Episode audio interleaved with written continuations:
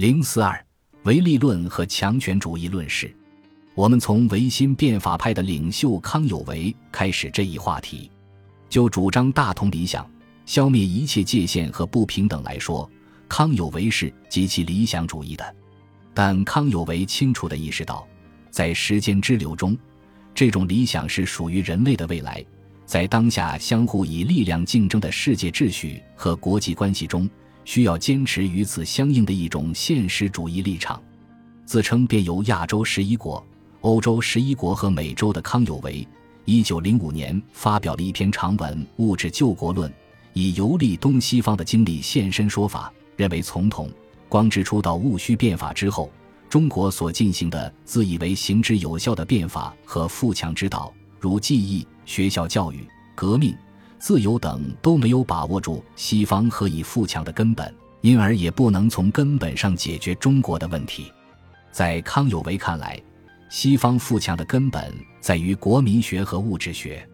数年来，中国虽然也知道发明国民之意，但只是以一国论强弱。中国衰弱的真正病因在于忽略了物质之学。中国文明一直注重道德哲学，最缺乏的是物质之学。康有为所说的物质之学，就是我们现在所说的科学技术。夫工一兵炮者，物质也；及其正律之周备，及科学中之化光、电重、天文、地理、算术、动之生物，亦不出于历数行气之物质。然则吴国人之所以逊于欧人者，但在物质而已。物质者，至粗之形而下者也。吴国人能讲形而上者，而缺于形而下者。然则兼而欲救国乎？专从事于物质足矣。康有为的判断是很奇怪的。洋务运动强烈主张效法的西学，不正是声光化电之学吗？这些恰恰都是物质之学。怎么说物质之学被忽略了呢？康有为认为中国具有优越的道德，这一判断也与洋务派类似。问题的实质是，经历了变法而面临着革命之势的康有为。反过来又要求物质之学，一方面是反对包括革命在内的其他解决中国问题的方式，另一方面是他认为决定世界秩序和国际关系的力量不是道德，而是强力和强权。康有为非常清楚地表明了他的这一立场：势者利也，利者物质之为多。故方今静心之事，有物质学者生，无物质学者死。当竞争之事。霸国主义之时，国欲自立，而内无精炼之陆军，外无相当之铁剑，则以子产、俾斯麦为外部大臣，拥有幸乎？夫国家者无道德，为是强力；既无强力，何以惧外？则唯有隐缩退让而已。夫国而隐缩退让为是，一切听命于人，则不得为国矣。赵康有为这里的说法，在彼此残酷竞争的国际关系中。国与国之间是无道德和正义可言的，有力量和强权就能生存，否则就要被奴役或被消灭。很明显，这与以上我们所讨论的功利主义论事截然相反。作为康有为的最著名的弟子，梁启超所拥有的异常丰富的思想观念，使他成为晚清中国风云激荡的思想运动和社会变革过程前后相接的最重要的桥梁和媒介。他的进化论思想也远远超过了他所继承的严复和康有为的框架。他用进化主义武装起来的强权主义，强烈而又复杂，这又使他成为晚清思想界这一主义的重要代表人物。还没有受到社会达尔文主义武装的王涛，在19世纪的国际关系和中国所受到的屈辱性掠夺中。就已经对公法和强权之间的冲突，特别是强权秩序，有了明确的觉察。各国强则公法，我得而废之；易得而兴之。国弱则我欲用公法，而公法不为我用。呜呼！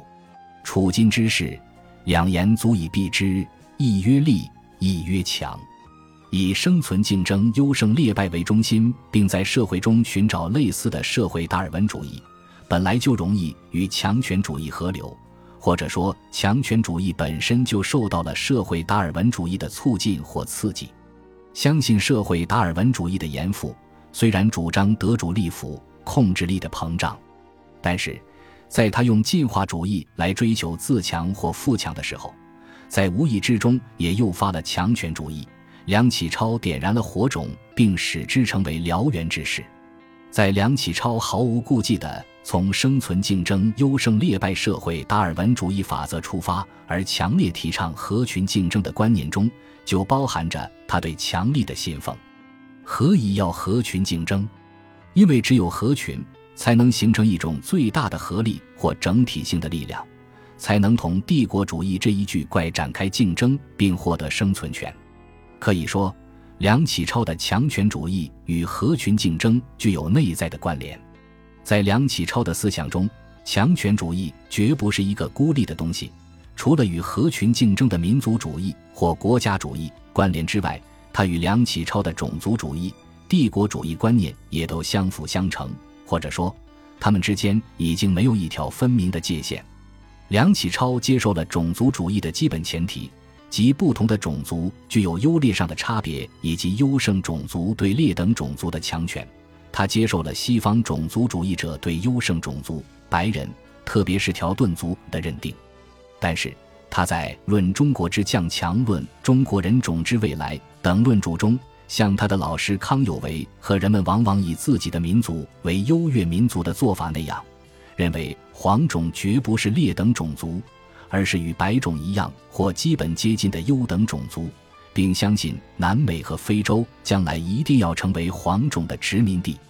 他还像他的老师那样，把黑、棕、红三色之种族看成是劣等种族，还从生理学上找根据加以蔑视，说他们既愚蠢又懒惰。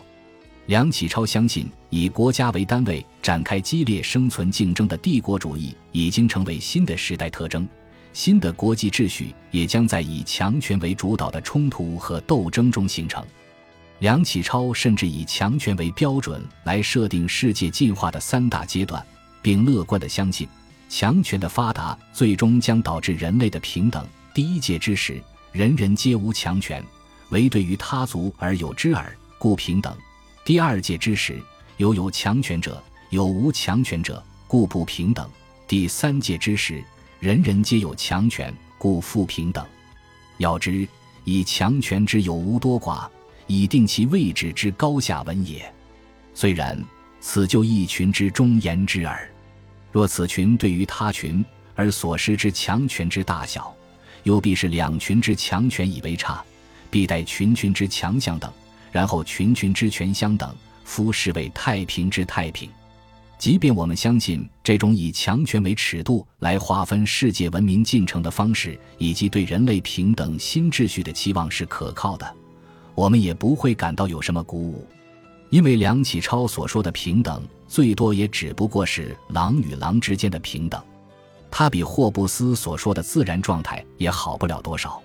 但是，我们必须注意梁启超在这里强调的通过强权来形成世界秩序的观念。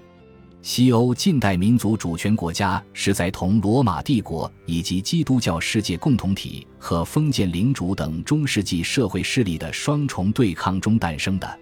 这些主权国家依据国际法，一方面追求本国的利益，另一方面又维持国际秩序。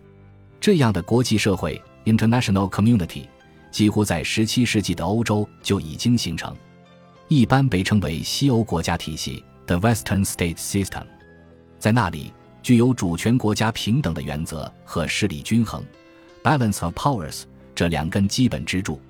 但是，以近代主权国家为单位的国际秩序观念和历史也在经历着变化。19世纪之后兴起的以种族主义、强权主义为基础的国际秩序观念，显然有被主权平等的国际秩序观念。国际法一方面被强化。另一方面又被强权政治虚拟化，国际秩序中的强权与正义这两种力量交织在一起，变得格外复杂。一般强权都最小限度地具有自己行使强权的所谓理由，所以绝不能把道德、理想、意识形态等单纯解释为权力的粉饰或反应。政治权力本身具有矛盾的性格，在理念上。强权便是正义是极其危险可恨的原理，但正义就是力量的原理，实际上软弱无力。这又正是政治社会，特别是国际社会的可悲现实。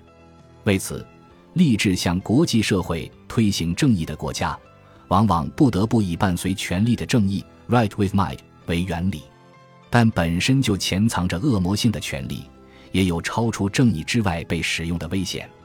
梁启超对欧洲民族国家的兴起过程并没有清晰的意识，他的国际秩序观念。主要是以社会达尔文主义法则为核心，并受到了种族主义、强权主义思想、现实国际竞争秩序以及中国现实的强烈刺激。如在谈到强权主义同达尔文优胜劣败法则之间的关系时，梁启超论述说：前代学者大帅倡天赋人权之说，以为人也者生而有平等之权利，此天之所以于我，非他人所能夺者也。即达尔文初发明物竞天择、优胜劣败之理，为天下唯有强权，唯强者有权利谓之强权，更无平权。权也者，由人自求之，自得之，非天赋也。于是全球之议论为一变。格物自为强者，自为优者，一人如是，一国亦然。苟能自强自优，则虽减灭劣者、弱者，而不能谓为无道。何也？天眼之功利，则然也。我虽不减灭之，而比劣者、弱者，终亦不能自存也。